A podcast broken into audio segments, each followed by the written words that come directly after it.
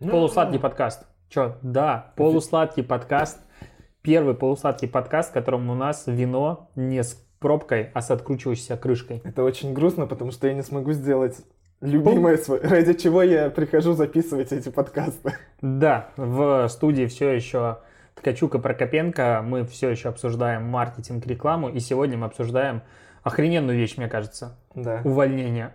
Как понять, что тебе стоит увольняться? Ну и, в принципе, текучесть кадров, текучесть, ну, вот это вот все штуки. Да, тема объемная, и я надеюсь, что к концу выпуска мы не поймем, что мы сами хотим уволиться из Setters, и да, уже не расстроиться. Будет забавное рассуждение, в котором такие, как понять, что надо увольняться? Бля, все-таки, походу, пора.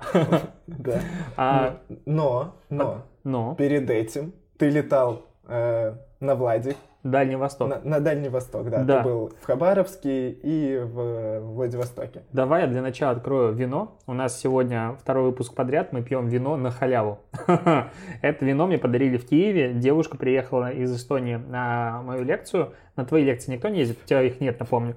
А вот на мою приехала, и это вино в честь столетия Эстонии. Оно якобы, ну, не якобы, а реально стояло на столе у президента самой Эстонии. И это вот первый раз. Это бутылка. Почти. И мы первый раз пьем красное вино. Сейчас мы как покраснеем. Саня, можешь принести тряпочку? Да, у красного вина есть такая проблема, что оно, к сожалению, разливается и видно. Человек за кадром, спасибо. Да, я летал на Дальний Восток. Но как ты летал? Да, я летал приятно, бизнес-классом, да. А обратно комфортом. Это как бизнес, но чуть дешевле. Расскажи простым людям, которые никогда не будут летать бизнес-классом, как я, каково это вообще? Что приятно. Ты ощущаешь? Дим, так кайфово. Во-первых, приятно, что ты лучше других. Я, правда, воспитанный человек, поэтому мимо очереди не лез, потому что ты можешь мимо пройти. Ну, да. Но в целом очень хорошо. Прям вот тебя кормят и поют. Ты всю дорогу что делаешь? Ешь и пьешь. Я не дошел до лимита алкоголя, если он существует. Я знаю, что тебя этот вопрос волновал. Конечно. 5 бокалов да, легко. И алкоголь там крепкий, разный, вино, да, и так прям далее. Много. Тяжело спрашивать такие вопросы, потому что мы это уже обсуждали с тобой, когда ты прилетел. Ну да, я на эмоциях рассказывал. Но в принципе это прям хорошо. Почему? Потому что по сути, бизнес-класс очень понравился тем, что у меня был сначала двойной перелет по 4 часа каждый, а обратно я летел 9 часов в комфорте. Ну, комфортный. А комфорт идет сразу за бизнес-классом. Это в больших самолетах, типа Бонди какие-то. У нас тут зрители жуют бутерброд на фоне. Соответственно, между бизнесом и экономом есть еще прослойка в типа больших Боингах, которая 8 рядов. Uh-huh. И там у тебя больше места и питание из бизнеса. Ну и экранчики, все дела. И тоже, типа, 9 часов летишь, не чувствуешь вообще. То есть прилетаешь, и ты свеженький. Вот в этом смысл. А ты какой летел? Аэрофлот обратно, туда S7. Но платить 60 тысяч я бы точно не готов. Ну, типа, вот за бонусы, может быть. Я пока слишком нищеброд, наверное, для того, чтобы за один период заплатить. А ты же можешь повысить класс. Да, там, у меня сильвер, я могу. Ну, и ты уже это можешь делать. Да, у меня хватает. То. В принципе, это все можем делать, да. Но это, конечно, все дороговатенько. Надо попробовать вино. Давай, попробуем вино и начнем обсуждать увольнение. А то уже люди негативят в комментариях.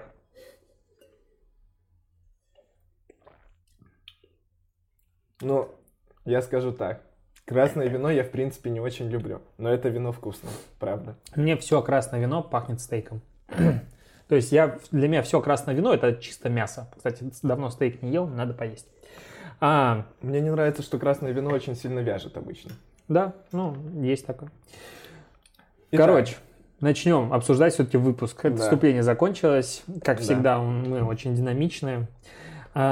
Классная статистика есть, которая у нас будет звучать на конференции коллеги, но я ее озвучу, потому что далеко не все наши слушатели пойдут на конференцию, которая пойдет 30 ноября в Москве. Шикарное будет выступление.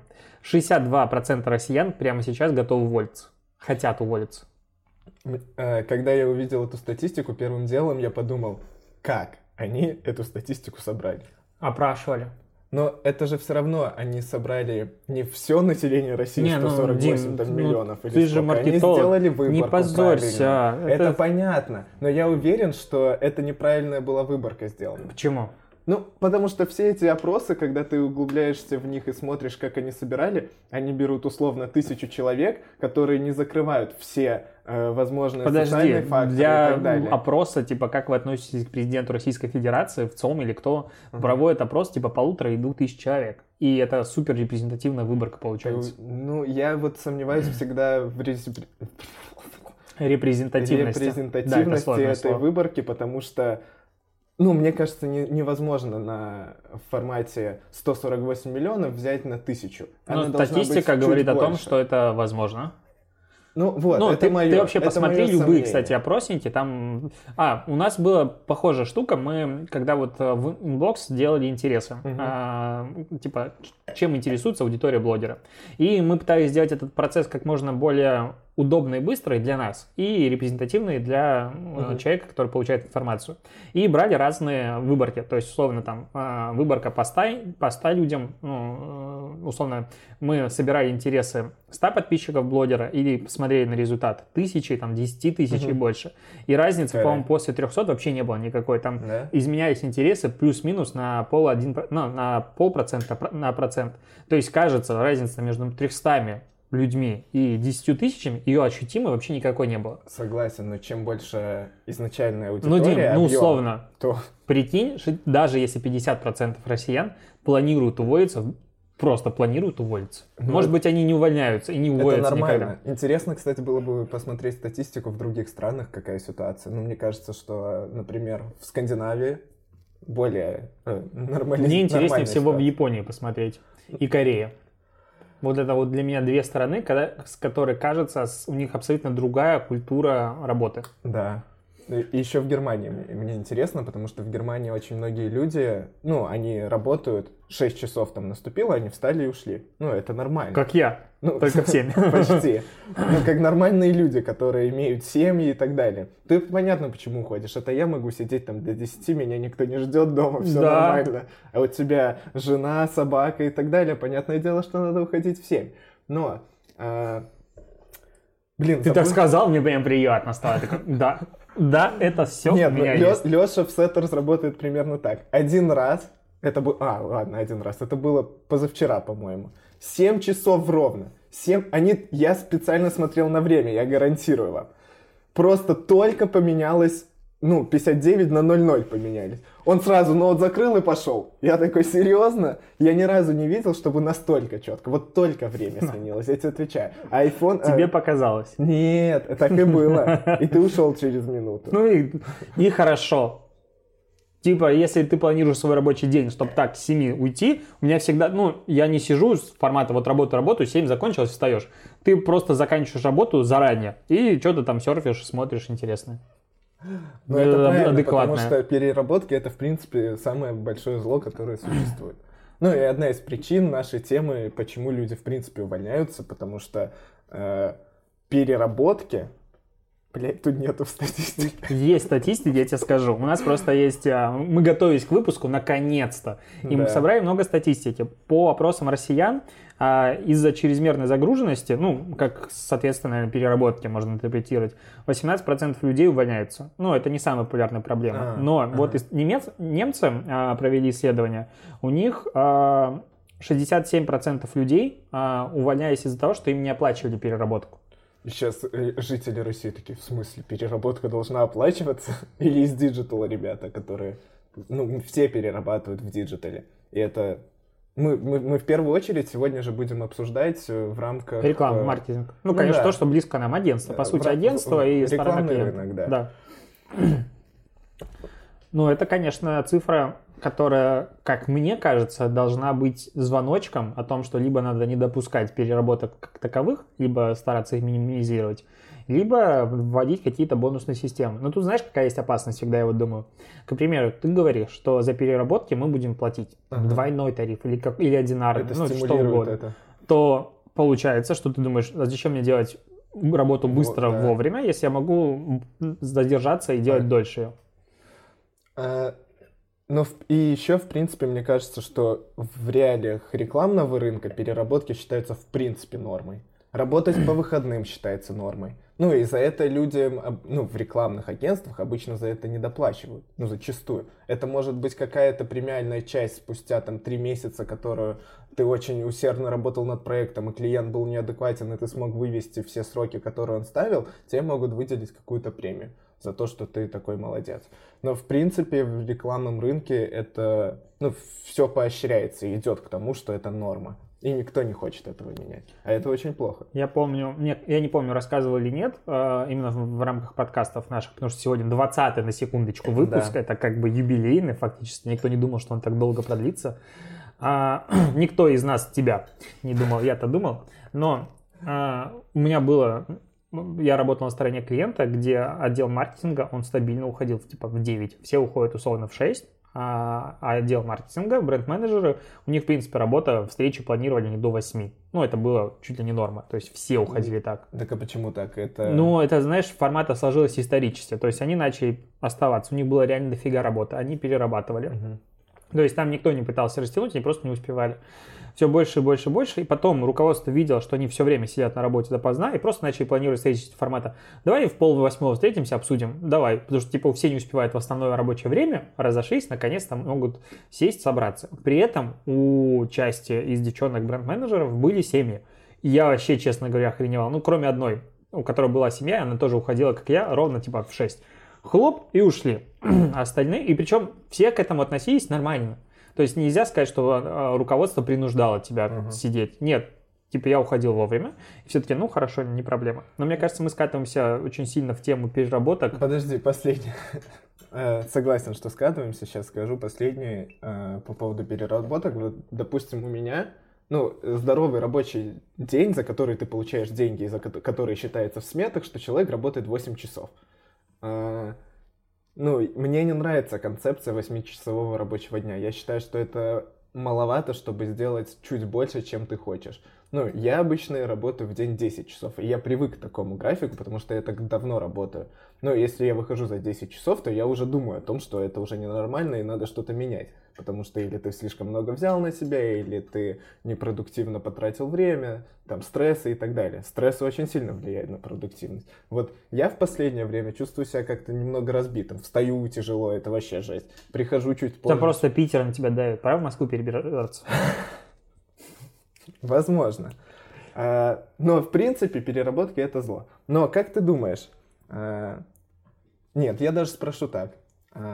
Ты, допустим, тебе предлагает абстрактное агентство, агентство X, зарплату в 1,5 раза больше. Это повод, ну, ты абстрактно... Слушай, 1,5 миллиона в месяц, это уже до хрена, мне кажется.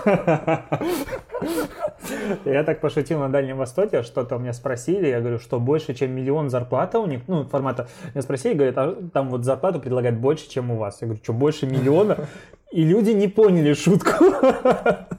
Я такой... Не надо. Они такие, так, вакансии Setters.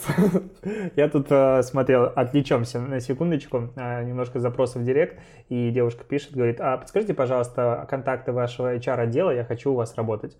Думаю, ну, блин, ну, девочка, ну, красавица, ну, что с тобой не так? Типа, ну, зайди на сайт, ну, прояви смекалку. Типа, сразу нет. Вот, но по поводу зарплат... Ты знаешь, я до этого, ну вот раньше, все время уходил на кратное повышение зарплат. Ну, форматы там. Я работал, помню, время было $400, потом... 800? Нет, было 250, ключе? По-моему, 400, потом было типа в районе 500 с копеечкой, потом 900. И вот один раз я переходил с 900 на 900, но просто со стороны клиента на сторону агентства. Потому что в Беларуси больше 900 тысяч $1000 в агентстве получать, это уже очень проблематично. Да, вообще. Да, сюда я переходил тоже с повышением хорошим, приятным. Мы не обсуждаем зарплату. Не 1,5 миллиона, да? Нет, но чуть-чуть меньше. Ты знаешь, наверное, я бы... не сказал, что я готов уйти. Ну, вот именно просто, к примеру, мне говорят агентство, вот абстрактное, что тебе x1,5 и переходи к нам. Во-первых, ну, если так вот рассматривать абстрактное агентство и условно наше агентство, то тут намного больше сейчас вариантов для самореализации за рамками просто агентства, типа выступлений и так далее. Ну, и много там медийных историй и прочее. Со второй стороны, мне кажется, что ты можешь достигнуть какого-то определенного уровня дохода, который, мне кажется, уже у меня есть, да. Типа, для жизни хватает, и можешь откладывать.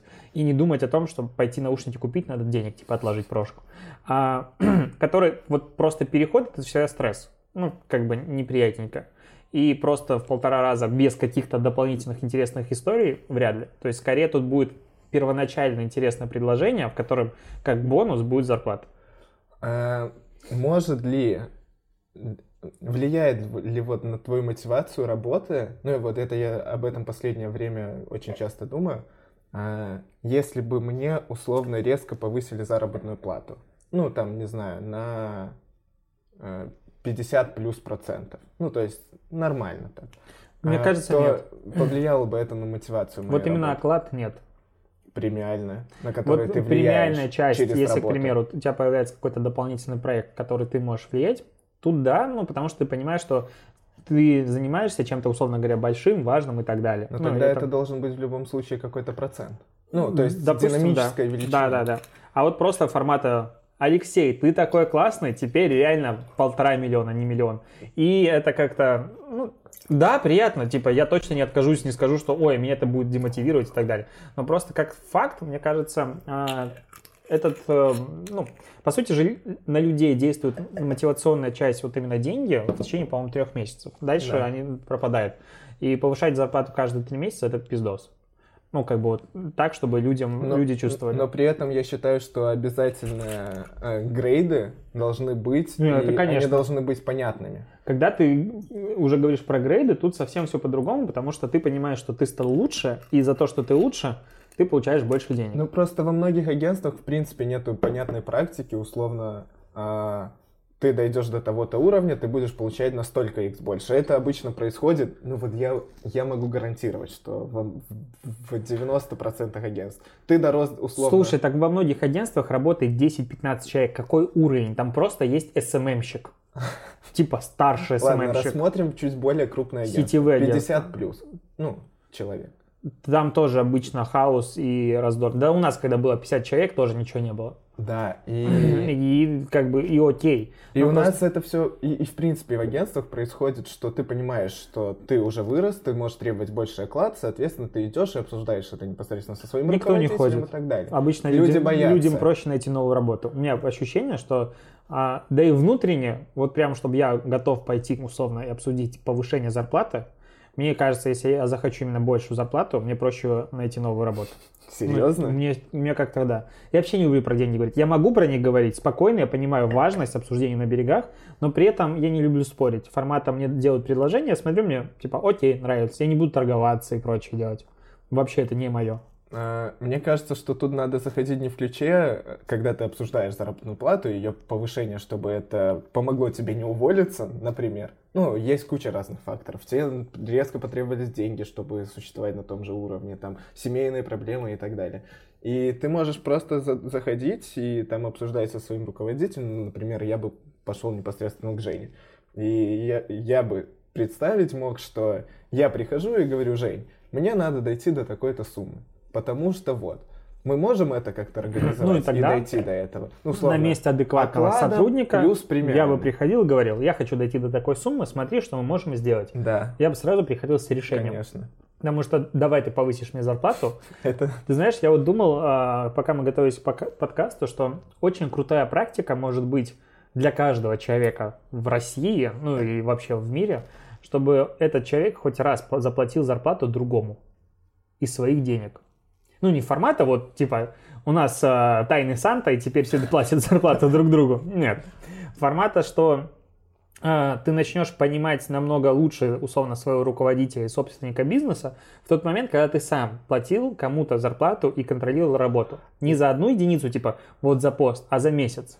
Я Женю прекрасно понимаю, потому что когда у нас было агентство, были огромные на запуске стартовые кассовые разрывы, то есть был какой-то изначальный капитал, который закончился через 2 месяца, и, соответственно, когда ты понимаешь, что тебе надо выплатить оклад, ты гарантировал человеку такой оклад, а налоги в Беларуси не маленькие, и его оклад, по сути, увеличивается на 46%.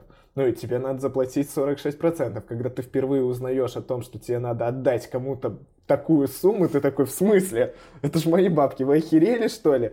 И в этом плане я Женю прекрасно понимаю, но такого понимания у многих, наверное, в принципе тут еще про контроль формата, вот там, сидеть, пиздеть там, на работе 4 часа подряд и что-нибудь такое, ну, то есть такие штуки, которые кажется, ну, я же просто отдыхаю, и когда ты понимаешь, что вот это, типа, время я платил, то это уже другое совсем. Меня в этом ключе очень сильно бесит совещание, прям пиздец. Да. Они, это вот то, что жрет, ну, вот есть 160 часов, мне кажется, некоторые ребята в нашем агентстве тратят на совещание слишком много времени. Нет, тут все же зависит от количества людей, с которыми ты общаешься, и количества проектов. Условно, если ты занят в одном проекте, все логично. А когда проектов 5, и ты где-то в каждом из них принимаешь участие, то регулярно получается встреча. Но я просто не люблю большие собрания. Типа 3-4 человека, и все. Ну, опять-таки мы увлеклись. Тут откуда вообще взялась тема сегодняшнего выпуска? Мне написала девушка, которая слушает наш подкаст, и говорит, ну, проблема. Давай я, может быть, так типа, частично опишу саму проблему. Что вообще произошло? Короче, основная идея, когда, ну, сейчас то, что мы хотим обсудить, как понять, что надо увольняться, что пора увольняться. Не формата, почему люди увольняются, там реально причин много, а как понять, что тебе пришло, ну, пришло время увольняться, типа никак удерживать сотрудников. Короче, ситуация следующая. Вы им тоже можете написать в комментариях, это все анонимно, но, в принципе, вот такая ситуация. Девушка работает в одной из самых известных компаний в своем городе на позиции директора, ну, руководителя направления маркетинга. Ну, солидно. Вот так. Ну, да. Как я понимаю, это сеть магазинов, их типа больше 10 магазинов. Это регионы? Да, это какой-то регионы. Ну, потому что она говорит в одном из самых известных компаний в своем городе. Ну, логично, не Москва и не Питер. Ну, соответственно, что-то не Москва и не Питер. Вот. И есть одно но. У нее типа все хорошо, позиция хорошая, зарплата одна из топовых в городе, именно в этой сфере маркетинга. Но руководители сокращают кадры. И делают, типа, это аккуратно формата. Кто-то уходит, воняется, они уходят, но замена не ищется. Ну, понимаешь, просто перераспределяются их обязанности. Прекрасная вещь, такая практика. Вот. И получается, на нее все время падает что-то новое. Вбрасывается без повышения зарплаты. И второй пункт, что за полтора года 2 магазина из 12 закрылось. Звоночек. Ну, как бы. И она, ну, вот у нее вопрос. Как бы ты поступил в данном ситуации, когда ты понимаешь, что что-то идет не так? Ну, первое... Ну, вот этот был бы для тебя звоночек задуматься о каком-то спасательном круге? Ну, смотри. Тут, в первую очередь, если бы я был на месте этой девушки, я бы об этом думал сквозь призму того, что у меня уже как бы есть нормальная ЗПХ, у меня есть комфортный уровень жизни, и как бы это все очень сильно меня останавливало от принятия какого-либо финального решения. Но если смотреть вот с моей стороны прям трезво и независимо, ну, про трезво я, конечно, приукрасил, но... В принципе... Я тебя перебью. Короче, прямо сейчас мне пришла вакансия, ну, у меня же канал про вакансии есть. И я просто интересно, какие они бывают. И приходит вакансия диджитал-маркетолог, продвижение курсов, зарплата до 30 тысяч в Москве, фулл-тайм. Я такой, типа, в смысле? Мне кажется, если даже снимать в самой жопе Москвы, то тебе этой суммы не хватит. Они ищут ассистента в отдел, а написана вакансия, должность диджитал-маркетолог. Ну, ассистент, окей, еще теоретически могу понять, но все равно 30 тысяч, до 30 это прям вообще дно. В Москве. Уточни, в Москве. В Москве? Сейчас регионы такие. В смысле? Ну, блин, у тебя квартира будет сколько стоить? Да, в Москве это очень дорого. Так вот, и этой девушке, ну, в первую очередь, если у нее прилетают задачи в нее больше, и она постоянно, ей приходится работать больше, то я уверен, что в первую очередь с руководителем надо обсудить, или увеличение все-таки своего штата, ну, это нелогично будет, потому что они всех сокращают, как мы поняли, или увеличение заработной платы, потому что это логично. Ну, или какой-то мотивационной части, хорошо, не оклада именно, а мотивационной части, потому что, мне кажется, когда в тебя залетает больше задач, чем нужно, и ты остаешься на тех же условиях, то это неправильно, и это, наоборот, тебя стимулирует идти. Короче, два варианта. Смотри, подожди, а другой вопрос. Если ты, к примеру, приходишь на работу к 9, уходишь в 6, да, и в тебя прилетает больше задач, которые ты успеваешь сделать за это время, почему тебе надо повышать зарплату? Я думаю, что вряд ли в нее... Нет, ну вот чисто теоретически, да. Логично. Со стороны руководителя это логично. Тут появятся вопросы формата «С хер ли ты тогда работал так неэффективно до этого?» Тут еще может... Что ты делал в свободное время? Да. А что ты сделал в свои годы? Надо аккуратно, знаешь, добирать задачи и такой, теперь до семьи придется посидеть, условно так. Ты так, ты поэтому постоянно сидишь на работе, да? Я понял, что ты делал. Да. Но или уходить при варианте, что ей не повысят ЗПХу, реально. Но это тяжело осознать и подожди, страшно. А ты думаешь, повысят при условии вот именно, что сокращение происходит? Если адекватный руководитель, то да. Иначе, я бы уходил. Или иначе ты уйдешь. То есть это надо преподнести. Не, я бы даже без повышения зарплаты не спрашивал бы, я бы уходил. Знаешь, сразу? Почему? Да, смотри, какая логика. Мы не знаем всей ситуации, там, оборотки и так далее. Возможно, эти два закрытых магазина, это была оптимизация какие-нибудь неэффективные. Но, просто зная отечественный бизнес, в моменте стагнации всегда сокращается первым что? Маркетинг. Который вначале бюджеты, а потом и людей. Нет, сначала бюджеты, потом людей. Да, то есть люди уже сокращаются, скорее всего, бюджеты либо не растут, либо уже сокращаются. И бюджеты такие ставятся, которые невозможно выполнять KPI. И при падении уровня продаж с меньшим количеством рекламы, которое должно быть больше, чтобы выровнять эту историю, у тебя все меньше и меньше становится возможностей. И поэтому мне кажется, что вот когда есть такая вот именно стагнация и нет понимания у руководства, как его исправлять, то есть, к примеру, ты приносишь план для того, как это можно вырулить, и тебе говорят, нет, мы делаем по-другому, то это как раз момент сливать. Согласен, да, хороший. Просто потому что... И что ты будешь делать? Будешь сидеть, херачить все вручную. Будешь использовать, раздачу листовок у метро вместо покупки какой-нибудь рекламы адекватной и так далее, и все. Наверное, все-таки... При условии, что магазины закрываются, это такой же звоночек к уходу, то мне кажется, что стоит выбрать путь увольнения. Но с другой стороны, подумай, вот у нее топовая заработная плата в ее городе. Да. Сможет ли она пойти на такую же заработную плату в этом городе? Допустим. Ты бы был готов уйти из какой-либо компании, когда в тебя прилетает слишком много задач, и ты понимаешь, что компания идет даже не на стадии стагнации находится, а идет уже к своему банкротству, назовем это так, уйти на меньший уровень заработной платы. Но там при этом у тебя будет отдельная команда, нормальный бюджет, и ты будешь спокойно работать и существовать. Либо... Можно переехать. Либо можно переехать. Кстати, реально нормальное решение попробовать перебраться в Москву, в Питер. Можно просто в соседние города, не обязательно Москва. Непонятно, насколько это крупно. Если Екатеринбург, то это миллионник, хороший, нормальный город. Я много сейчас собеседовал людей к себе на позицию продюсера онлайн-курсов. Все еще находимся в поиске. Почти все отклики не Питер. Все с релокацией. Так это круто. Но, кстати... Не знаю, мне кажется, это пугает. Экономическая ситуация в стране пугает. Если все хотят переехать только в города... При найме таких людей у меня есть ощущение, что... существует какая-то ответственность за этого человека. Супер большая ответственность. Ты ему гарантируешь работу... ты не понимаешь, как он подожди, сработает. Вот ты переезжал в Питер. Ты чувствовал, что условно ответственность на тебя была? Хотя ты и до этого работал. Ты же сначала работал, а потом переехал. Мы работали с Setters, как аутсорс-агентство. Формата ты чувствовал, что тебе гарантируют, и ты переезжаешь уверен в завтрашнем дне. Да, я был уверен, потому что я чувствовал огромную ответственность за ребят, которые переехали со мной. Потому что я сказал, ребята, есть такой оффер, наше агентство тогда существует пассивно, все остается, но мы все работаем в другом агентстве, нашего бренда не существует. Я объяснил свою позицию, что я бы хотел переехать, потому что это рост. Я понимал, что это другой рынок, другие условия и так далее. Это комфортно. Я чувствовал, что все будет хорошо. И мы приезжали до этого в Setters. Мы первыми переехали с Олей. Мы переехали и поработали, а потом через пару месяцев ребята уже приехали.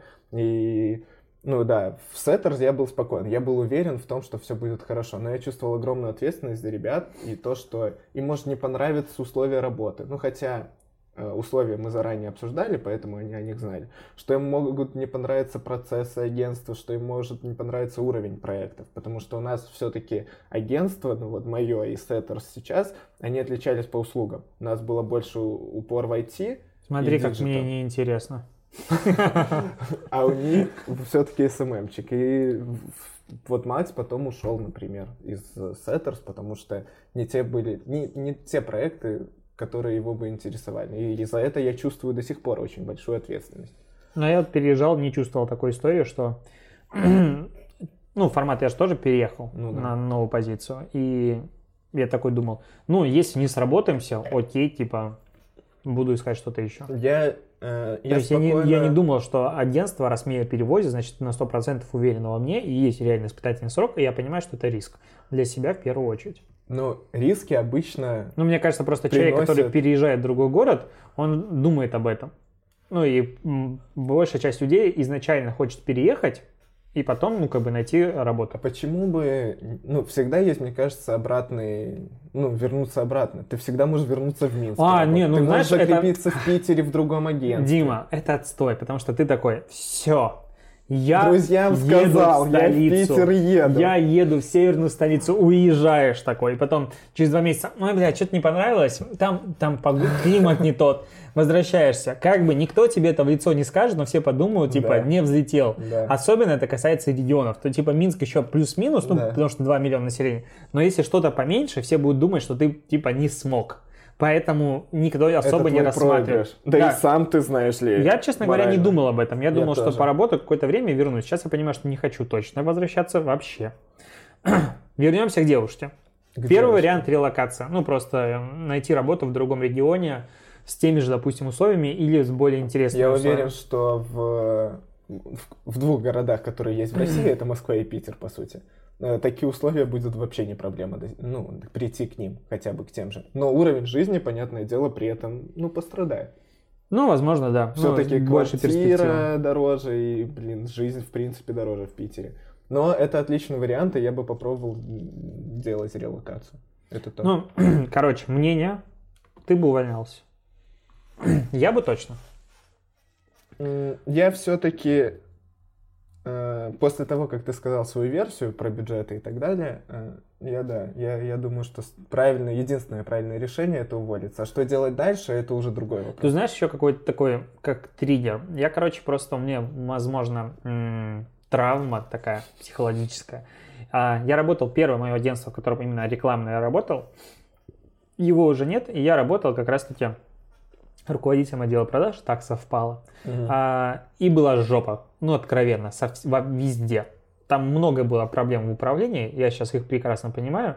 Но в целом, то есть была глобальная задница, и зарплату задерживали там в 1,5 месяца. Вот такие были истории. То есть, я нанимал людей к себе в отдел, они приходили, а народ обсуждал у них за спиной, типа, чуваки, а можете одолжить там 3 рубля белорусских на вафельки пойти купить? Типа, денег нет. Ну, то есть реально, вот просто денег не было вообще. Было такое время, когда ни хера не было денег. Тебе же эти ребята еще и должны до сих пор. Да, они должны. Вот, но мы там с руководителями собирались, такие, чуваки, надо спасать агентство, надо выруливать и прочее. В итоге с каждым человеком в агентстве попрощались очень херово. Ну, то есть никто не ушел нормально, только один человек, который был самый хитрожопый, которых я знаю, вот прям красавчик, он просто свою зарплату выносил техникой. Говорит, окей, принтер, давай, берут типа за 150 рублей белорусских. Окей, это за столько забираю. И он просто набрал техники и ушел. Ну, он был самый опытный. Я типа был такой, ой, ладно, вы мне заплатите через месяц, ни хера не заплатили, не суть. Но, то есть моя лояльность как бы в тот момент к работодателю, она была намного выше, чем работодателя ко мне. И так происходит часто. То есть собственники бизнеса, мне кажется, очень часто считают, что работник, ну, вот если он формата приходит сюда зарабатывать деньги и работать свою работу, он типа херовый работник. Он должен болеть и ждать того, что мы все вместе в едином порыве сделаем что-то большое. Типа, чувак, ну условно, если абстрагироваться от всех вещей, я сейчас говорю не про Setters, то Я прихожу на работу, ты платишь мне зарплату. У нас честные условия. Деньги, работа. Почему я должен переживать и болеть за твой бизнес? Типа я что, собственник, у меня есть доля его или так далее. Поэтому, когда наступают условно трудные времена, я вот просто обычный наемный сотрудник, и я вижу, что идет жопа. Я забочусь в первую очередь о себе. Такой меркантильный взгляд на жизнь. Так, это, мне кажется, эффект розовых очков у многих руководителей, которые думают, что вот прям все люди болеют и стараются ради тебя, твоего бренда и так далее. Ну, если реально рассматривать потребности людей, то в первую очередь они приходят, чтобы просто заработать свои деньги. И если ты делаешь интересную работу, зарабатывая эти деньги, то это круто. Если ты делаешь... Нет, тут есть там разные мотивации. Кстати, по статистике только 30% людей готовы работать больше за большую зарплату среди вот нашего поколения. Типа остальные, для них больше работать, другая мотивация должна быть. Зависит от, мне кажется, очень сильно... от многих факторов, но вот такой вот есть опрос. Да. Я с тобой согласен, мне кажется, что типа я пришел работать, я работаю, я хочу обратные условия. И типа, если я вижу, что меня что-то не устраивает, то есть я не считаю, что если что-то прошло не так, и компания не справляется, то все работники должны в едином порыве собраться и такие, а давай мы поможем нашему великому руководителю, ну, типа, как китайцы. Да. Так, а смотри, при этом, вот, допустим, ты работаешь, ну, опять-таки, абстрактно, не в Setters. Ты работаешь, тебя полностью устраивают все условия заработной платы, условия по проектам, ну и, в принципе, все, руководство, ты на той позиции, которой ты хочешь. Что могло бы тебя заставить сменить эту работу? Ну, это, как мы выяснили, явно вряд ли будет какое-то увеличение заработной платы. Мне кажется, проект интересный. Именно другая сфера, условно, ты работаешь в агентстве, и ты можешь уйти в продукт какой-то. Возможно. Да, когда ты работаешь в агентстве, у тебя очень не хватает законченности от результата. Факт. Особенно если ты руководитель. Да, что ты ЛПР и принимаешь... И вот, типа, вот есть результат, который именно ты сделал. Вот этого не хватает. Да, ну, прям... Потому что есть клиент, который согласовывает, и много-много факторов. И ты не можешь контролировать сам, ну, продукт, который, по сути, получается. Ну, по многим факторам. Потому что клиент может быть зачастую неадекватный, давать правки, и мы зачастую должны... Ну, соглашаемся. Многие агентства соглашаются. Ну, так тоже сложилось, что клиенты очень сильно давят. Был опрос у Headhunter в 2013 году. 35% людей меняли работу, когда у них им все устраивало на текущем месте работы. Почему они? Ну, зачем? Ты знаешь, я последние 2 раза менял работу, когда мне все нравилось. Ну, из GetBoba того же ты ушел в Setters, но тут другое. Тут все-таки, согласись, фактор Питера и другого города. Не, ну тут было, допустим, развитие. Влияло. Но мне на прошлом месте работы все нравилось. Я даже не задумывался о том, что я хочу поменять работу. На предыдущем месте работы, на стороне клиента, у меня вообще было кайф. Я зарабатывал хорошие деньги, я делал очень мало работы, то есть мне реально было объективно немного. Я занимался блогом много, в том числе на рабочем месте. Мне вообще это было нравилось. И руководству это нравилось, потому что я типа занимался развитием и так далее. И все было хорошо. И мне такие говорят, а давай теперь у тебя будет много задач в GetBoba за такую же зарплату. Я такой, блин, классно, я мечтаю у вас работать, пошли. Поэтому мне тоже приходилось. А сколько ты работал в GetBoba? Больше года. Вот знаешь, тут еще есть фактор того, что, в принципе, когда ты работаешь первый год, ты притираешься к компании, к процессам и так далее, и ты не очень задумываешься. Я могу сказать по себе, что первый год проходит, ну вот прям, тебе все нравится, ты вряд ли хочешь куда-то уйти. А вот когда ты поработаешь 1,5-2 года, поймешь, ну, пройдешь какой-то цикл. Потому что во многих компаниях, если ты руководитель и принимаешь какие-то решения, ты каждый год делаешь, по сути, глобально одно и то же. Ну, например, вот если ты директор по маркетингу, ты в компании составляешь каждый год маркетинговый план на год. Стратегию потом делаешь. Да, стратегию делаешь маркетинговую, потом делаешь ее декомпозицию. Смотри, сначала ты делаешь полгода стратегию, а потом делаешь ее декомпозицию, тут год закончился, опять можно начинать делать. Прекрасный процесс. Да. И в принципе, глобально, если вот рассматривать по таким вехам, то это одно и то же. И когда ты пройдешь этот цикл, ну вот, ну а ты не рассматриваешь, что, к примеру, ты сделал стратегию. Ну, в стратегии у тебя много гипотез. Да. Потому что ты же не знаешь, что с собой. Проверил гипотезы, обогатился опытом. Теперь понимаешь, как делать это лучше. И, соответственно, у тебя как бы не то же самое по кругу, а ты зашел на следующий этаж. и уже новый этаж обходишь. Тут что-то новенькое может быть. Может, но это может быть, на это влияет напрямую и уровень развития бизнеса. Если ты уже супер крупный, ну, какой-то бизнес, который уже годами работает по нормальной схеме, и там у него просто там 20% прирост выручки, прибыли и так далее, то мероприятия плюс-минус все равно будут все одинаковые. Сложно чувакам работать в Кока-Коле, да? Ну, типа да. Я не понимаю, как у них чуваки выдерживают. Ну, и они вряд ли там работают больше полутора-двух лет. А там, кстати, я смотрел статистику, топ-менеджеров в маркетинге, директора в среднем работают 1,5-2 года. Ну да, так это... Я их прекрасно понимаю, почему они так работают.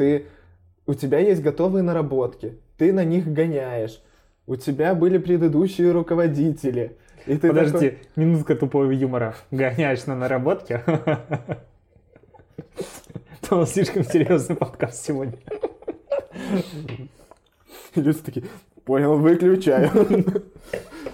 Не парься, я уже дослушал 20%. Ну и вот понимаешь, о чем я? Что на определенных этапах становится просто скучно. И хочется уйти во что-то другое. Вот я... понимаю абстрактно, что меня могло бы заставить то, что я хотел бы уйти в продукт, например, или в другую сферу.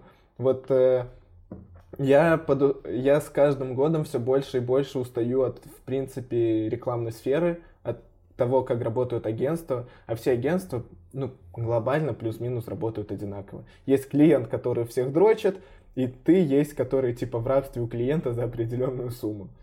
Ну и от этого очень сильно устаешь.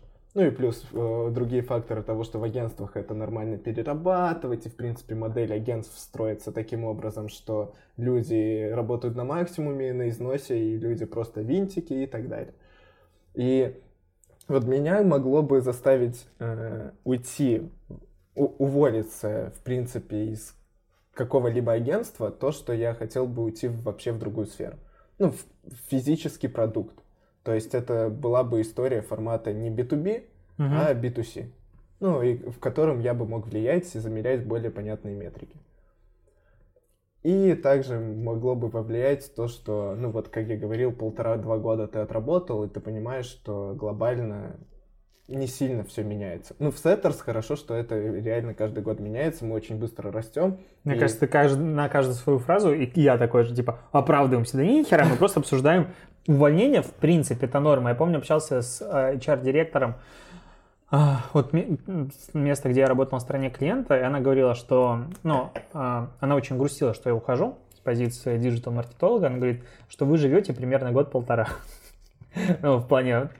И когда она говорит, когда ко мне приходят люди и рассказывают, что они идут работать к вам на просто...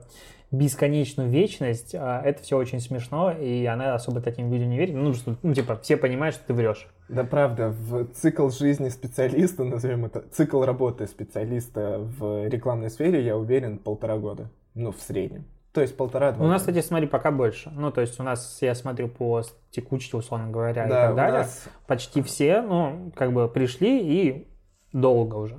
Да. То есть очень много стариков. Там 4 года. Да.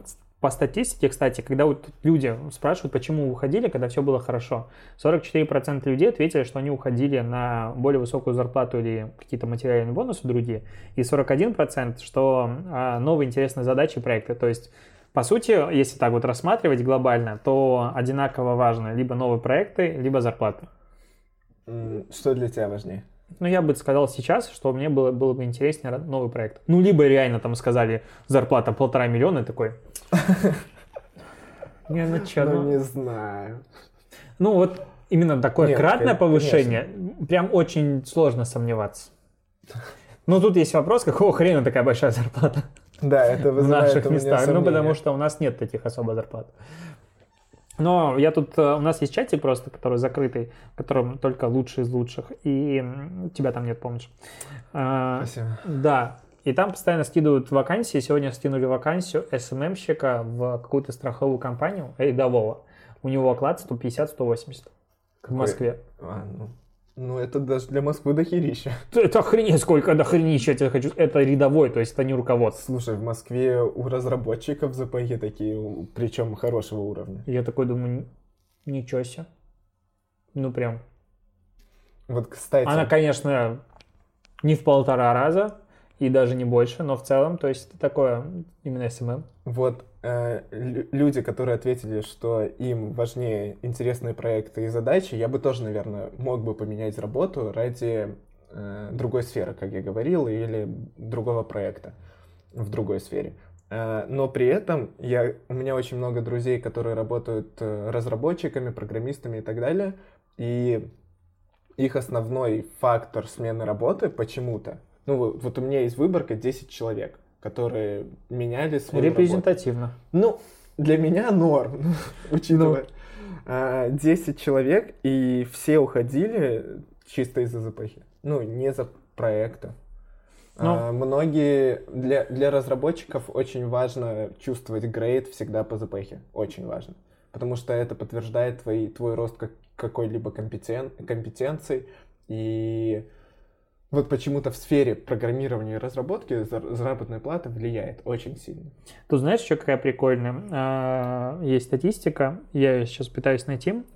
Согласно исследованию Korn Ferry Hey Group, зарплата сотрудников на одинаковых должностях в России может различаться на 83%. Новые сотрудники получают на треть больше старых. Соответственно, очень часто ты просто меняешь работу тупо для того, чтобы повысить зарплату, потому что ты пришел на эту позицию слишком, допустим, давно. Или просто когда были другие времена. Это факт.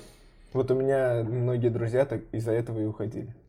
И еще прикольная статистика, мы сегодня любим статистику, 36% людей ответило, что они не считают нужно менять работу, когда все хорошо. Я так переформулирую, 64% людей ответило, что надо менять работу, когда все хорошо. У них разные причины формата, это развитие, это оставаться конкурентоспособным и так далее, люди, когда все... Ты просто не можешь сделать такую компанию, в которой все так хорошо, что тебя люди не будут уходить. Конечно. Это вообще миф. Все уходят. Очень много факторов, которые влияют. А вот, кстати... Кстати, если бы тебя спросили, насколько минимум надо повысить зарплату, чтобы ты ушел. Или... ушел или остался? Чтобы ушел. 25% людей говорит 30% минимум. Не менее 30%. 30%? Да. Так, это третья часть. Я просто посчитаю. Ты уже считаешь, да? Так. Как-то ты долго считаешь, Дим. Не, я просто... От 30 тысяч третья часть – это десятка. Согласен. Спасибо. Я тебя просто упростил. Если бы мне предложили с ракет, то я бы, наверное, согласился. Ты бы уже задумался, а если 50... И в Москву переехал. И то перешел. С релокейтом. Ты посмотри вакансии Макдональдса просто. Там говорят хорошо. В Маке нормальные запахи бывают на некоторых позициях. Ты посмотри на Ютубе шоу «Все работы хорошо». Я прям люблю смотреть и радоваться, что я выбрал правильное направление. А знаешь, я... Просто в последнюю неделю очень много было новостей про то, что гендиректор такой-то ушел туда-то. Mm-hmm. Или ушел в принципе. Это какие-то компании, очень крупные компании. Mm-hmm. И у двух людей в этих статьях заработная плата именно оклад. У одного 31 миллион долларов в год у гендиректора. Mm-hmm. Он наемный сотрудник, это я понял. А у второго 23. И я думаю... Интересно. Дим, наверное, таких, тебе... условно, таких людей 20 в мире. Да. 100. И его зарплата относительно тех вещей, которые он делает, наверняка она оправдана. Я и задумался, что можно делать на 31 миллион долларов. Ты же директор по маркетингу. И он директор. Он гендиректор, да, небольшая разница есть. Видишь, 3 буквы, какая разница? Нет, там скорее всего... Подожди, это оклад плюс еще какие-то... Конечно, у него квартальные 100%, годовые, наверное, бонусы. У него еще и акции явно есть в компании. Они даются, чтобы люди не уходили, потому что там по выработке лет. А если у него, знаешь, минутка статистики от Алексея Ткачука? Мне просто интересный вопрос. Ты не репрезентативен. Ты, блин, у тебя либо свое детство было, либо ты работал в Setters. Я буду на него сам отвечать. Короче. Типа до своего агентства я не работал. Взял и открыл такой. Ты вроде ни хера не делал. Ну, короче. 50% людей ходят по собеседованиям, когда у них все хорошо. Да, я не хожу по собеседованиям. Меня зовут просто. Нет, ты бы ходил. Ну, а чё? Почему нет? Зачем? А почему нет? Ну, это... Это неправильный ответ будет, потому что я вообще ни хера не показатель, но... Ну, мы общаемся, у нас субъективный подкаст. Я... Предательство. Нет, я не ушел бы в компанию, которая... Ну, допустим, есть какой-то бренд, не знаю, Боржоми, Кока-Кола и прочее какая-нибудь. Я бы туда не ушел. Ну, или в Альфа, в какой-нибудь банк и так далее. Ну, там очень хорошая заработная плата для директоров по маркетингу, я скажу. Ну, ты, ну, окей, я бы не был бы, скорее всего, директором по маркетингу, понятное дело. Есть подозрения. Есть, да. Но я бы, в принципе, не уходил в такие компании. Нет, так, подожди. Вопрос о том, что ты не... Ну, ты бы, в принципе, не ушел вообще никуда. Нет. Ну, тебя зовут на собеседование, какой-нибудь стартап, в котором тебе говорят, ты будешь управлять своим продуктом. И ты такой, не пойду. Я бы перешел вот в стартап каком-нибудь, на которых я бы приходил на условия партнерства, и у меня был бы процент, я бы подумал над этим. Короче, я по-другому формулирую вопрос. На мой взгляд, ну даже не вопрос, а утверждение. На мой взгляд, абсолютно адекватно, когда ты не хочешь менять работу, даже не планируешь. Конечно. Все равно ходить по собеседованиям, да. Если тебя зовут, да. И тебе это в принципе интересно. Как минимум пообщаться, понять, что ты чего-то стоишь, понимать, что на рынке происходит, какие-то знакомства и так далее. Потому что рынок маленький. Да. Ну и хороший вариант при том, что ты сейчас думаешь о том, что меня все устраивает, я никуда не хочу уходить, а через полгода ты такой, типа, ну, в принципе, можно. Новый год, надо что-то менять. Январь, время обновления. И ты заинтересовал, в принципе, HR-менеджера, и ты можешь просто ему так написать, как там ваши вакансии, и он такой, приходи, и все классно. Нет, собеседование это полезно, очень полезно ходить. Для всех я бы рекомендовал. Я сам так делать не буду по определенным причинам, но это топ-скилл. Надо ходить. И собеседование это весело. А знаешь, что почему люди увольняются? Ну давай, минутка еще. 65% людей не смогли найти общий язык с коллегами. Я это прекрасно понимаю, потому что, вот у нас есть некоторые люди, есть два типа людей в Setters. Про Setters, не про Setters, которые, им некомфортно. У нас очень...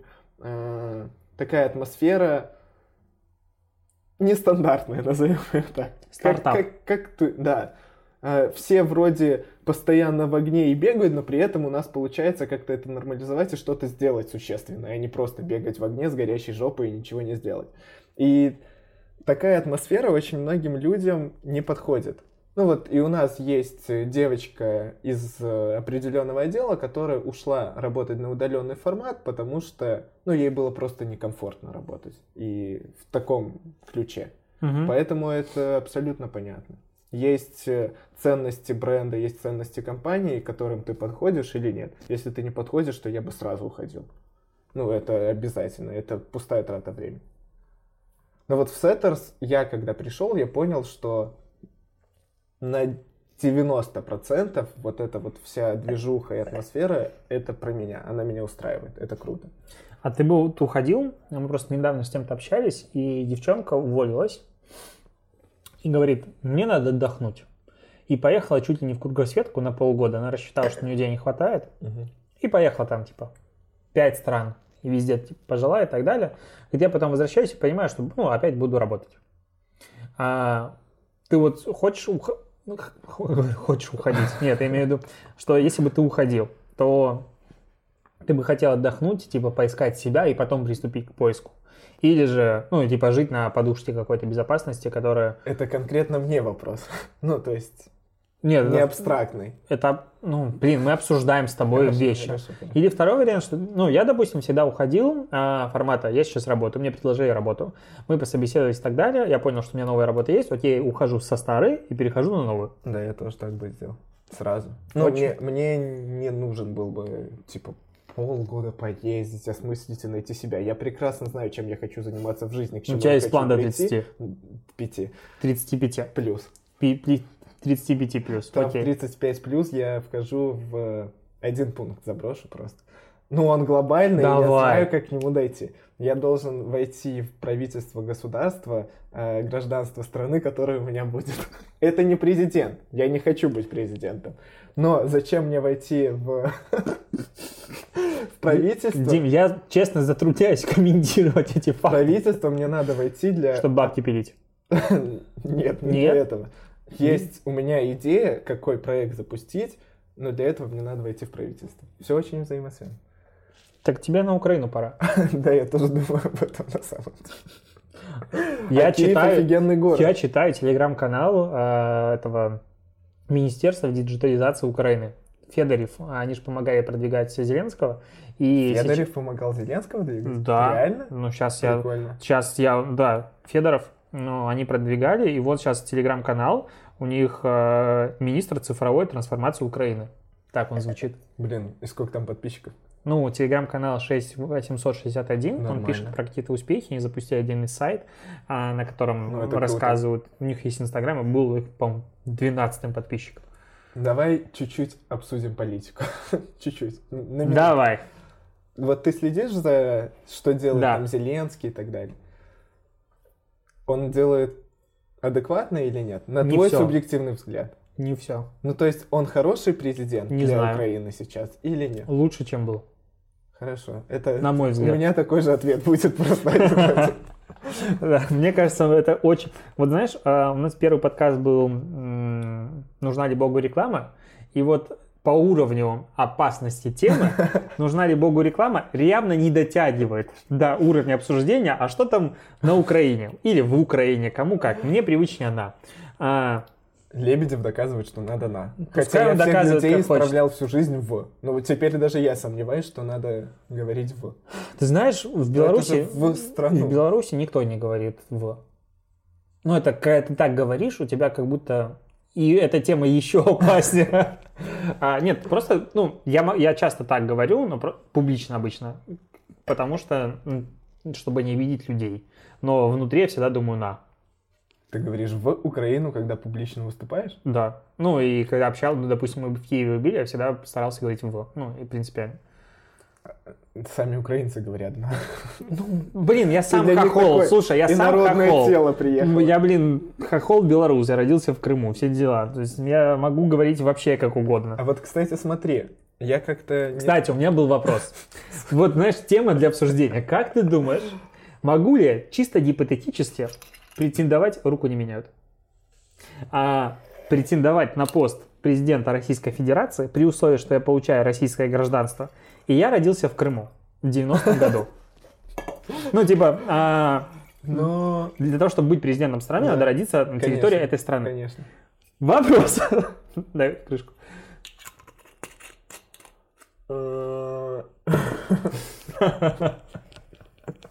Я вот хрен знаю. Ну, скорее всего, нет, потому что всего, да. Это была УССР в тот момент, и вот. Да не, мне кажется, да. Вот, это будет интересно, вот и узнаем. Да.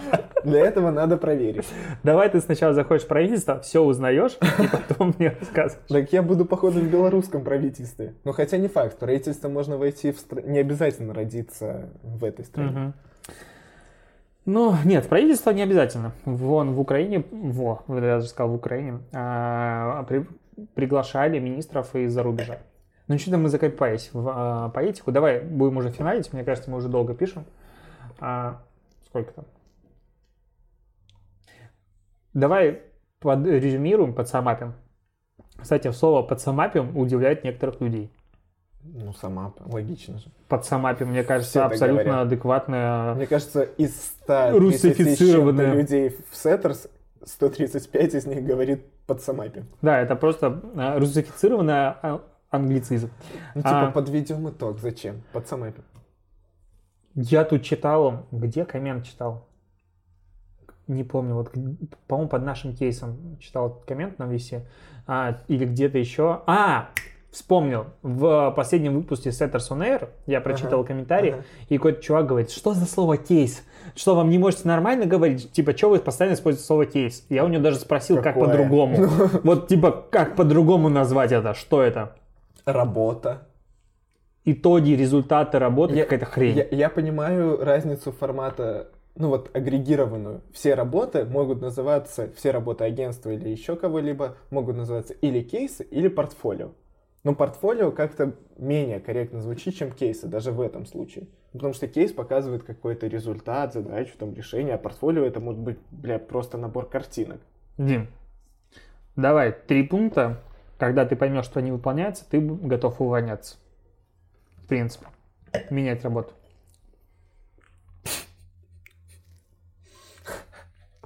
Неожиданный вопрос. Ну, я предлагал тебе сама пить, мы просто отвлеклись. Ну, вот формат, ты сидишь такой, приходишь на работу. Если ты устал от сферы, ну, я имею в виду, тут можно рассматривать глобально B2B, B2C, но формат, ты устал работать в B2B, иди в B2C, или там ты устал работать в агентстве, иди там в продукт какой-нибудь. Очень важно. Конфликт с руководством. Важно, если есть какой-то конфликт, надо сразу уходить. И если... Блин, я 3-й не знаю, что меня может составить. Не, ну, не знаешь, не формата, ты такой сидишь, и вот какие-то проблемы, типа, тебя нахер послал, не знаю, директор. Я знаю, что. Время работы в компании в плане того, что через какой-то период времени ты начинаешь... Твой энтузиазм и, в принципе, вера в бренд, компанию очень сильно угасает. Когда ты понимаешь, что это достигло определенного уровня, все это понимают на самом деле, когда ты уже выполняешь не с таким интересом задачи. Работаешь... Я тебя практически не слушаю, смотрю на этих морских котиков, которые плавают в воде. И рядом пластик. Блин, сейчас я тоже отвлекусь. И энтузиазм, и интерес — 3-й фактор, который влияет очень сильно. Я не назову заработную плату. Мне кажется, главный... я бы рассматривал это с позиции, если ты понимаешь, что ты не понимаешь, зачем ты это все делаешь. Глобально? Ну, формата, да. Как ты влияешь на цели компании? Зачем я это делаю? Ну, формата... Я всегда рассматривал любую свою работу, на которой я работал, с позиции роста. И вот недавно я собеседовал человека к себе в отдел, и она тоже сказала, что я хочу расти на том месте, куда я прихожу. Я хочу развиваться. Для меня это понятно. То есть я прихожу на любую позицию и понимаю, зачем я туда прихожу, что я этого хочу получить. И вот в тот момент, когда я перестаю понимать, а ради чего я это все делаю, я бы, наверное, уходил. Ну, потому что есть у меня такое внутреннее понимание, что, скорее всего, найти работу я смогу. Глобально. Да. Каждый из нас и наших слушателей из большего сможет... Ну, то есть это не такая большая проблема. Могут быть варианты, меньше по деньгам, что-то другое, но с точки зрения, вот прям вообще, мне кажется, если даже интернет закроют, все равно можешь найти работу. Я, кстати, думаю об этом иногда. Формат, а вот если завтра, все пиздец. Чем нет ничего. Заниматься? Что делать? Но я посмотрел все эти шоу формата, все работы хороши и так далее. Я понял, что, в принципе, когда ты просто адекватный, это уже ты лучше 90% всех людей, планеты. Ты уже в любом месте просто построишь себе карьеру. У меня есть пример на это. Вот я работаю всю жизнь, по сути, в диджитале. Ну и вокруг этого. И у меня просто есть, допустим, абстрактный вариант заняться абсолютно другой сферой деятельности. Допустим. И подметать улицу. Не угадал? Она настолько другая, что это формата, заниматься строительством, лесами, лесопилкой, логистикой и прочим. Я в этом ни хера не понимаю. Угу. Но я просто думал о том, что смог бы я уйти из диджитала, и глобально в другую сферу. Такую прям. Мне кажется, нет. Традиционную. Знаешь почему? Потому что ты начнешь с нуля, а когда ты начинаешь с нуля, у тебя, зарплата будет не 1,5 миллиона, как мы обсуждали, как у нас. Нет, миллион. А формата «Извини меня, поменьше, малыш». Прикинь, как интересно поменять вообще кардинально сферу. Я об этом думал, но меня что-то не возбуждает. Я так люблю то, что я знаю. На самом деле принципы-то все равно... Допустим, если мы говорим про менеджмент, то да, конечно. И ты уходишь в менеджмент. Если завтра ты начинаешь выращивать огурцы, и ты такой, что? Куда я свернул не туда? Поэтому... Но если управлять хозяйством, которое выращивает огурцы, то туда можно и продавать их, и делать их, и все, и понеслось, и ты уже не меняешь сферу. Просто B2C в огурцах. В огурцах. Но это все равно прикольно. И огурцы в тебя. Нет, смотри. Короче, первый пункт для меня – это как раз, когда ты не понимаешь, зачем ты это делаешь. Согласен. Второй пункт – я понимаю, что я могу сменить работу, когда, допустим… Ну, я вообще, когда переходил в Setters, я думал, что следующее мое место работы практически гарантированно, если оно будет, точнее, когда оно будет, это будет, скорее всего, собственный проект. Да. Потому что… Лично, по моему мнению, никто из агентств в России плюс-минус не может дать чего-то большего. Кардинально точно ничего. То есть ты можешь делать здесь все то же самое. На сторону клиента, честно, меня не сильно прельщает идти.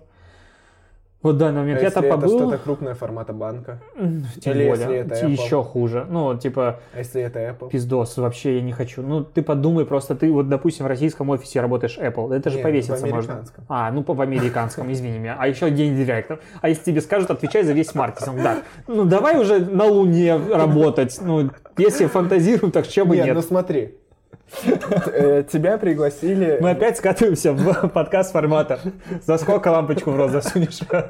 Ну реально, если бы тебе предложили должность маркетолога в Apple, зарплаты, ну в среднем, мне кажется, там ЗПХ нормального маркетолога 1080 в год. Долларов. Да. Давай переведем в рубли. Как мы уже, как россияне... 80 тысяч долларов умножить на 64. 5 миллионов 120. Да. Это до налогов у них, как правило, считается. Ну мы даже сейчас получаем больше, логично. 12, да. 426 тысяч в месяц они зарабатывают. Ну, сонно говоря, в таком случае. В месяц. В Америке. В гробу я это видел. Но рост. Ты же можешь стать директором. Я смотрел средние зарплаты в... Ну, а маркетологи в Америке получают формата больше всех. Ну, там, одна из самых 10 самых высокооплачиваемых вакансий. Я смотрел, я, честно, не понимаю прикола. Формата я здесь зарабатываю сопоставимо, суммарно, а там все просто дороже. Да. Поэтому я вот... У меня есть человек, с которым я регулярно общаюсь, из Америки. И я у него спрашивал, он говорил, сколько стоит жить в Нью-Йорке и так далее. Я говорю, сколько стоит комфортно жить в Нью-Йорке? 10 тысяч долларов в месяц. 10 тысяч? Ну, это типа для суперкомфортной жизни. Ну, это хорошо, если соотнести это, адаптировать на Россию. 640 тысяч в месяц. Нет. Ну, в России, понятное дело, что на 600 тысяч можно жить офигенно. И в Москве, и в Питере ты будешь комфортно жить. Просто хорошо жить. Хорошо. Нет, не просто хорошо, очень хорошо.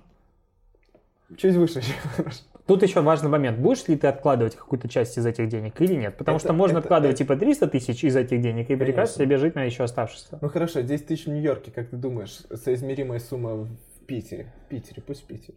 1250, мне кажется. Да? Ну, мне кажется, да. В Москве 300, 350?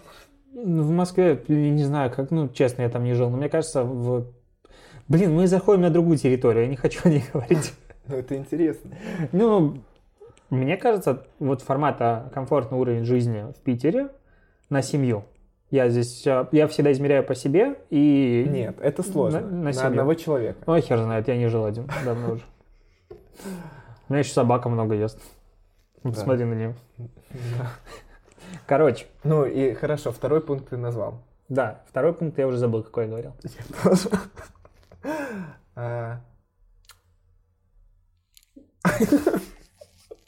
Давай переслушаем. Нет, первый пункт это зачем я сюда прихожу. Да. Второй пункт это я не помню. И пункт номер 3. Второй пункт, я говорил, что я уйду, скорее всего, что-то свое. Да. То есть, типа, заниматься блогом. Я об этом последние полгода думаю регулярно. Потому что у меня сейчас времени на него все меньше и меньше. Я тебя остановлю лично, не надо. Ну, прям мало времени, а мне хочется. Формата я понимаю, что как много всего можно делать. И, честно, меня это пугает. То есть, я смотрю условного Вилсу, который рассказывает, как он там бросил работу и ушел в блог и полностью занялся и так далее. Это интересно. Я понимаю, что можно делать что-то... Шире. Да, но эту тему тоже можно масштабировать. Можно. Я понимаю, как это можно сделать интересно. Но так стрёмно. Ну вот я вряд ли когда-нибудь решусь, но я понимаю, что, скорее всего, это будет вот такой пункт. Он ушел в те времена, когда было реально хорошее окно. Сейчас, сейчас стало более... Ну, Дим, шансов, типа, через 5 лет все будут думать больше. Так же. Тогда никто не думал, что это может давать деньги, в принципе, в таком количестве. Да, и он ушел. А сейчас понятно, как это будет. Сейчас я понимаю, что это дает деньги, но... Да, и короче, вот. Ну, третий пункт. А третий пункт, наверное, его нет. Ну, либо какая-то ругань. Ну, типа, знаешь, вот когда ты понимаешь, что тебя просто... Ты не можешь работать дальше с этими людьми. Фактор уважения очень важен. Ну, типа, если ты понимаешь... Тебе руку целовали? Ну, и перстень? На колено. Ну, как обычно происходит, когда заходит в наш офис. Конечно. В нашу директорскую, когда заходят, все такие... А, я знаю. Пункт 3 самый важный. Короче, если я сижу спиной к проходу, если за мной кто-то ходит, я просто сразу, ну, вот вообще даже не рассматриваю. Но ты же понимаешь, что это можно изменить почти в любом месте работы. Для меня это критически важно. Типа, если я не чувствую за своей спиной безопасность, все, пока. Безопасность за своей спиной. Смешно. Это факт. Это важно. Согласен. Мы подвели итог. Если мы будем рассматривать такие нюансы, то я тоже вставлю в свой список. Короче, об этом надо думать, понимаешь? Потому что я более зрелый, все-таки 29. Ты пожил, ты просто да, это опыт. Я жил в разных офисах. Дима, последняя тема для обсуждения, и мы заканчиваем. Готов? Что ты думаешь про кота и Аэрофлот? Кота и Аэрофлот? Ты что, не читаешь новости? Я не знаю, о чем ты. Бэкграунд. Короче, мужик летел с толстым котом. Я вспомнил. Он должен был лететь из Москвы в Владивосток. И кот суммарно с переноской весил 10 кг. Его не посадили. Он перенес перелет. Подменил кота на другого, на более легкого, на взвешивание. А я тебе скажу так, как человек, который регулярно путешествует с животными, в принципе, единственный момент, когда контролируют, кого ты везешь, это вот на взвешивание. Дальше всем срать. Вообще никто не сверяет ни документы, ничего. Всем плевать. Мы улетали из этого Стамбула. Даже никто не знал, что мы там были с собакой и улетали с ней. У нас были вот такие документы. 50 раз подтвержденные, все. Всем было срать. Ну, это популярно. Там есть некоторые страны загонные. Россия одна из них, кстати. И он подменил кота на более легкого. Взвесил, все, потом пересадил туда своего и улетел с ним. Летел бизнес-классом, достал кота, как бы запрещено животных доставать. Да, сфоткался с ним и радостно написал в Фейсбуке своем, а он медийный, насколько я понял, человек, ну там плюс-минус, о том, как можно наебать систему. Но самое гениальное, система что наебала его. И опубликовал это в Фейсбуке. Так, я об этом только что сказал. Короче, сейчас есть три разных взгляда на эту жизнь. Первое. Владельцы толстых котов и собак, которые говорят, ты чмошник, потому что мы всегда так летали, а теперь эту лавочку прикроют. Про них вообще никто не подумал. Да. Они говорят, какого хрена? Вторая аудитория. Людей, которые, ну, большая часть людей поддерживает мужика, потому что, ну, его лишили всех баллов в программе лояльности и статуса. А почему, в принципе, животных, тяжелых, ну, это также почему возить. Ручная кладь только до 8 килограмм.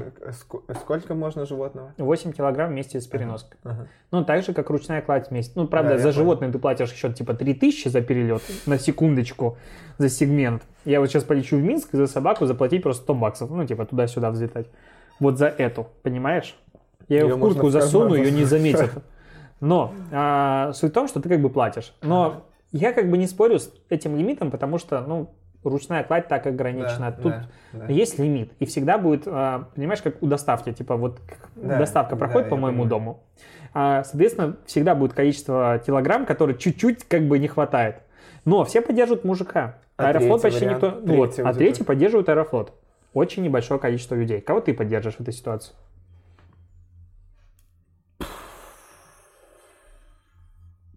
Аэрофлот и первую аудиторию. Точно не мужика. Почему? Давай. Ну, мне кажется, во-первых, что вот правило ограничения на ввоз не просто так существует, и у них есть какая-то аргументация. Все говорят, что это чушь. Ну, как раз защитники мужика говорят о том, что 8 килограмм и 9 килограмм самолет от этого не развалится. Давай, я просто буду набрасывать тебя. Бля, на чем их основано то, что 9-10 килограмм? А если все привезут по 10 килограмм своего кота, то это, соответственно... Во-первых, на самолете можно 3 животных максимум везти. Три? Да. Ну, в одном салоне может быть максимум три животных. Подожди, то есть, если я регистрируюсь на рейс? Надо регистрироваться заранее, за 48 часов до вылета лучше. Ну, я вот только что сегодня регистрировал собаку на оба вылета Белави, написал в Фейсбуке. Если я буду четвертым, меня могут реально развернуть. Спасибо Белави за то, что можно написать в Фейсбуке, написать рейс, и мне говорят, окей, ваша собака зарегистрирована. Не надо никуда звонить, не надо никуда писать на имейл и прочее. Вот здесь вот прям низкий поклон. Я не поддерживаю мужика, потому что сделать примерно пост и опубликовать, как он наебал систему, это настолько же тупо, как примерно чуваки, которые обворовали какой-то, я не помню, или банк, или ювелирку, и потом выложили фотку в Facebook с этого телефона. Ну, это примерно такой же тупизм по уровню. Ну, потому что... Ну, он был горд собой. Если... Да... Ну, сделал ты, молодец. Надо всегда понимать, что есть не только ты в этом мире. Нет, кстати, мужик в данном плане самый адекватный. Ну, то есть он, мне кажется, самый адекватный. Он говорит, да, я обманул систему, я виноват, и я полностью поддерживаю, типа, формат наказания. То есть он говорит, что у меня нет претензий к авиакомпании после этого.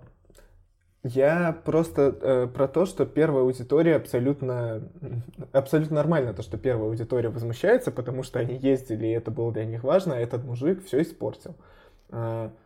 Правоту мужика я точно не поддерживаю, потому что он постфактум сделал бред. На месте Аэрофлота ты бы так же поступил? Лишил баллов лояльности?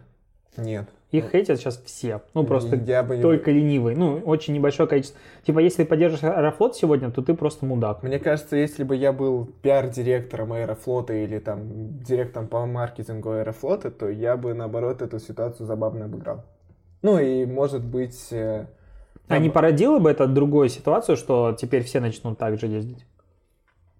Ну, какая разница, это уже произошло. Ну, этот мужик уже породил эту ситуацию. Угу. Тебе надо уже работать с вводными форматами, что есть такая ситуация. Что бы ты сделал, как бы ты обыграл? Блин, я не знаю, надо подумать, но я бы точно... Пишите в комментариях, как бы вы обыграли эту ситуацию. Я бы точно не делал ситуацию формата наказания. Это неправильно. Думаешь? Да. Все-таки... Ну, вообще, Аэрофлот очень часто лишает всех бонусов. У них, кажется, типа, единственное наказание — нахер из программы лояльности. Мне кажется, тем более, что этот человек довольно часто летает почему-то, ну, раз он медийный. Ну, у него, типа, был золотой статус, по-моему. Ну, и это лишать, как минимум, лояльного клиента — это уже неправильно. Клиент 100% поступил неправильно, на мой взгляд, но при этом надо было в шуточную форму обернуть. Ну, или сделать хайп. А может быть, это... Ну, так они и сделали хайп. Ну, не в таком Ты знаешь, как у Победы, контролируй мой негатив. Типа, все хейтят и так далее, но говорят, ну, зато дешево. Также Аэрофлот говорит, ну, вот, по сути, посыл здесь какой? Авиасейлс. Ну, какую транслирует мысль Аэрофлот в данном случае? Что мы, типа, все держим под контролем. Но при этом они не рождают прецедент. Это факт. Да, мы мудаки, но у нас при этом, типа, не забалуешь. Вот такая норма, значит, такая норма. И типа все думают, что с Аэрофлотом шутки плохи в данном случае, и это предотвращает следующую ситуацию. Вообще, я как бы этого мужика точно не поддерживаю, потому что, скорее всего, сейчас начнут контролировать всех людей, которые летают с животными. А это и так. Ну, гемор. Нас из Киева не хотели выпускать. Я не помню, рассказывал в подкасте или нет, как-нибудь мы сделаем отдельный выпуск, посвященный перелетам с животными. Как много я там всего расскажу, прям. Ты да. Ну, поделимся каждый своим опытом. Да. Ну хорошо, а ты за Аэрофлот, за первую аудиторию, за... Я согласен, что фактор в данном случае... прецедента очень важен. Тут я не могу быть на 100% за Аэрофлот, просто потому что я бы не хотел отдать свою собаку в... Как он называется? В багажное отделение, да. Потому что есть случаи, когда, во-первых, умирают, во-вторых, были случаи, когда коты сваливали просто из своей конуры, оставаясь в аэропорту, прилетала пустая, ну прикинь, ты такой, тебе выезжает твоя переноска, ну а пластика большая, она пустая, ты такой типа, где кот? Ну да. А он типа выбежал ему там. И был случай, я читал уже, ну как бы опережая эти новости, они об этом писали, что кот отлетал куда-то не туда, потом еще, короче, 24 часа в воздухе провел. Ну, это охренеть какой стресс. Типа, если коты еще у них, ладно, то если собаки... Если он выжил, то это уже круто. Я не представляю, честно, свою собаку, которая будет... Я там умру, наверное, от шока. Поэтому лучше без детей. Собака как тест, этот пробник.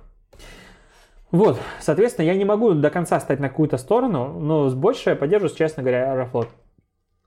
Типа, есть норма, есть правила, вот таким случаем. Честная игра. Типа, условно, как он называется, у другой авиакомпании, у них 10 килограмм можно возить. Ну, то есть, есть разные нормы провоза. Можно договориться с авиакомпанией, к примеру, заранее обсудить и прочее. Ну, то есть, есть варианты. А если ты обманул систему, ну, как бы, ну, да. При этом сам, там, каждый из нас регулярно протаскивал вручную кладь больше. Я бы, знаешь, со стороны Аэрофлота единственное, что неправильно, это вот лишить баллов. И все. Так политика Аэрофлота... Я бы не эту ситуацию обыгрывал не в ключе наказания. Ну, так а как? Ну вот смотри, ты читаешь... что чувак гордится тем, что он наебал систему. Объяснить, почему это неправильно. И ты такой приходишь и говоришь, типа... Понятное дело, что это не надо не стимулировать никак. Как в программе лояльности, скорее всего, есть пункты о том, что если ты нарушаешь правила, то ты лишаешься всех... Ну, то есть это не просто формат, а как накажем. Понятное дело. То есть здесь конкретно очень простые условия. Кстати, на этой ситуации начали пиариться все, кому не лень. Типа Ситимобил компенсирует все мили баллами в их приложении, которые типа потеряны и так далее. Да, я уже читал. И там сейчас бренды просто соревнуются в том, как они помогут. И получается, они поддерживают нарушителя. Это еще больше пиздец. Да. Ну, тут я не могу сказать, кто точно прав, но не прав. То, что не прав мужик, это факт. То, что он сделал именно. Опубликовал в Фейсбуке. Короче, Apple представила новый ноутбук Pro только что с диагональю 16. Да, я знаю. Офигенно. И можно уходить в закат. Я думаю, да. Да. Вот. Я хочу этот ноутбук уже. Я даже не знаю, как он выглядит, но хочу. Да так же выглядит. Короче, завершаем и самапим. Увольняться надо. Для каждого это условия свои. Это интересная тема, мне кажется, для дискутирования, поэтому смело пишите в комментариях и там в директ мне. Диму вы не знаете, куда ему писать, у него нет Инстаграма. У меня есть Инстаграм, подписывайтесь. Мы пообщаемся, просто можете рассказать свои истории, почему вы увольняетесь, то есть что стало триггером. Возможно, это кому-то поможет из руководителей не допускать подобных ситуаций в своей практике. Ну, то есть такой обмен опытом. И, конечно же, пишите свои истории, пишите свои темы, мы их все будем обсуждать. В следующий раз я очень сильно хочу поговорить про, скажем так, зашквары. И есть одна тема такая интересная. Ну какая? Ты уже сделал вброс, давай говори. Типа про зашквары блогеров, такую тему. Ну, нам закидывали в комментариях, мне это просто тоже интересно, можно пообщаться.